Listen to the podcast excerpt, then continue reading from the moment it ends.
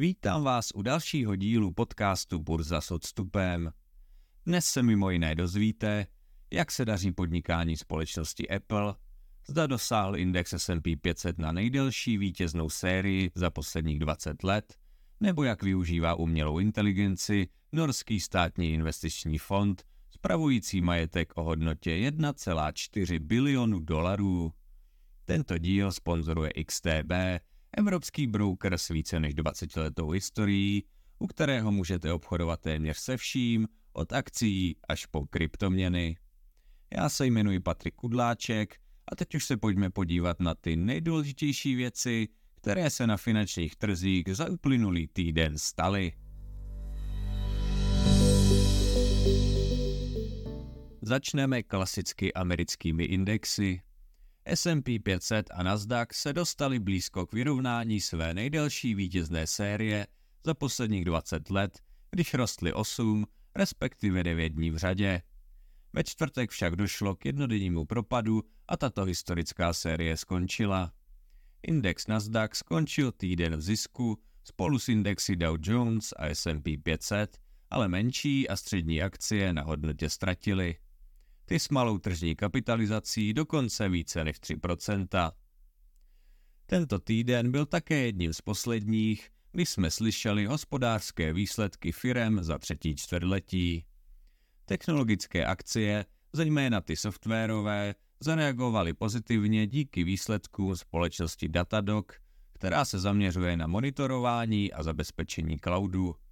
Tyto akcie po oznámení výsledků hospodaření vyskočily o masivních 28%. Teď se podíváme do vesmíru.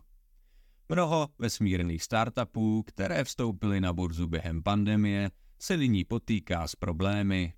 SpaceX zůstává sice lídrem v odvětví, ale jeho konkurenti jako Rocket Lab nebo Virgin Galactic čelí výrazným výzvám. Od neúspěšných misí až po propouštění zaměstnanců. Investice do těchto společností tak jsou nyní ve ztrátách desítek procent. Na závěr se podíváme na Apple. Společnost zaznamenala nejhorší propad prodejů za desetiletí, hlavně díky počítačům Mac a iPadům. Tržby podniku klesají již čtyři kvartály v řadě a pokud se tak stane i po páté, uvidíme něco takového poprvé od roku 1998. To by bylo za americké akcie vše a nyní se pojďme podívat, jak se vyvíjely evropské a české akcie. Celoevropský a většina hlavních evropských indexů skončila týden v mírné ztrátě. Zdá se, že optimismus týkající se vrcholu úrokových sazeb v Evropě opadá. Britské, francouzské a italské akcie skončily v záporných číslech, zatímco německé akcie si připsali zanedbatelný zisk. Přesuňme se nyní do Německa, kde Tesla oznámila zvýšení mest o 4% a bonusy pro 11 000 zaměstnanců ve své Gigafactory.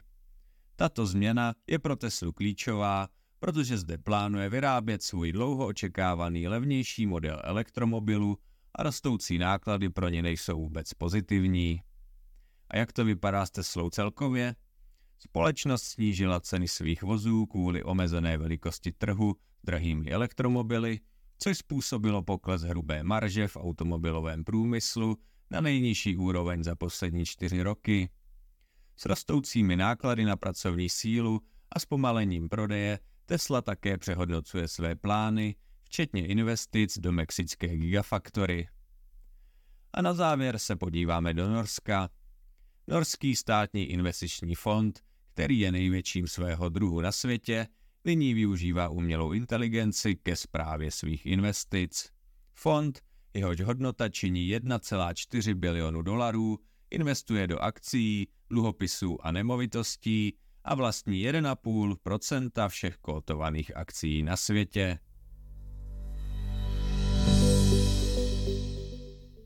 Pražská burza se podobně jako globální benchmarky v tomto týdnu propadala. Index PX klesl něco málo přes procento na 1365 bodů. Největší ztrátu zaznamenaly akcie pilulky, oslabující o více než 6%. Propadaly se i velké tituly pražské burzy. Akcie Komerční banky o více než 3%, akcie Erste Group přes 2%, energetický gigant ČES odepsal 1,5%, podobně jako akcie Philip Morris. Akcie ČES oslabily, přestože společnost reportovala lepší než očekávané hospodářské výsledky za třetí čtvrtletí.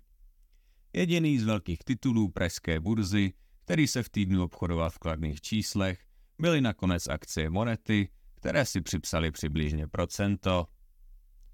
To by bylo za akciové trhy vše a nyní si řekneme něco o nejdůležitějších kryptoměnách.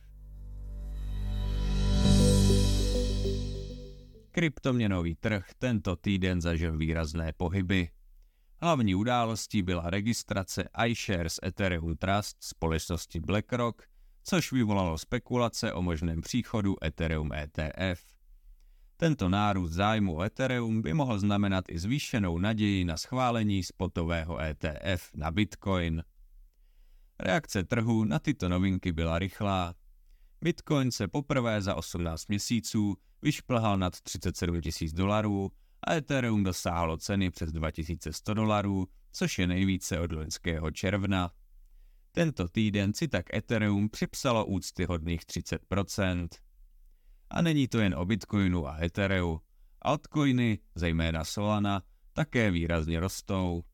Solana si v týdnu připsala 35% a od začátku roku vzrostla o neuvěřitelných 450%.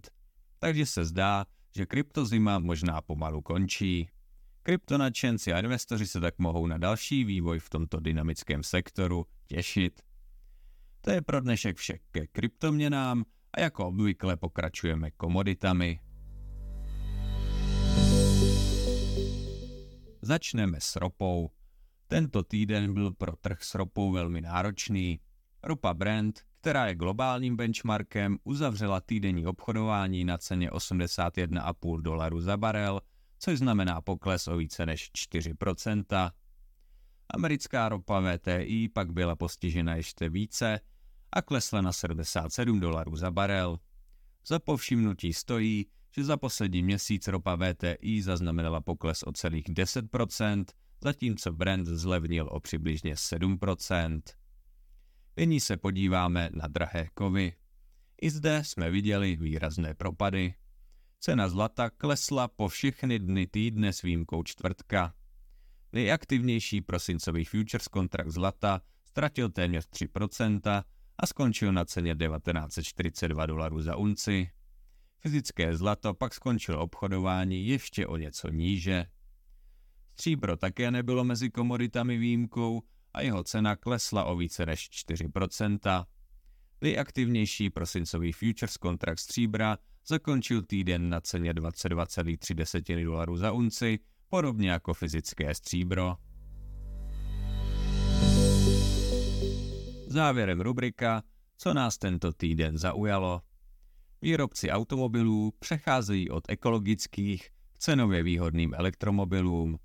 Jejich vysoké ceny jsou totiž problémem a proto velké automobilky přicházejí s atraktivními slevami a pobídkami ve snaze nastartovat zpomalující se prodeje. V září tak klesla průměrná cena elektromobilu v USA o 22% ve srovnání se situací před rokem. I proto volíme jako číslo týdne 22. Proč klesají ceny elektromobilů? Začátkem letošního roku proběhla v USA změna pravidla pro daňové úlevy, která omezila počet elektromobilů, které mají nárok na daňovou úlevu ve výši 7,5 tisíce dolarů. A někteří výrobci do toho vstoupili s vlastními dotacemi. Tesla snížila ceny vybraných modelů vozidel kvůli nízkým objemům dodávek, zatímco Ford nabízí na některá vozidla slevu 7,5 tisíce dolarů a federální daňově výhodný úvěr. Tak to by bylo za dnešní díl burzy s odstupem všechno. Pokud vás zaujala a zajímá vás to nejdůležitější, co se za poslední týden na trhu stalo, sledujte náš web a nezapomeňte odebírat náš newsletter. Díky za poslech a za celý tým Finex.cz přeji hezký zbytek dne.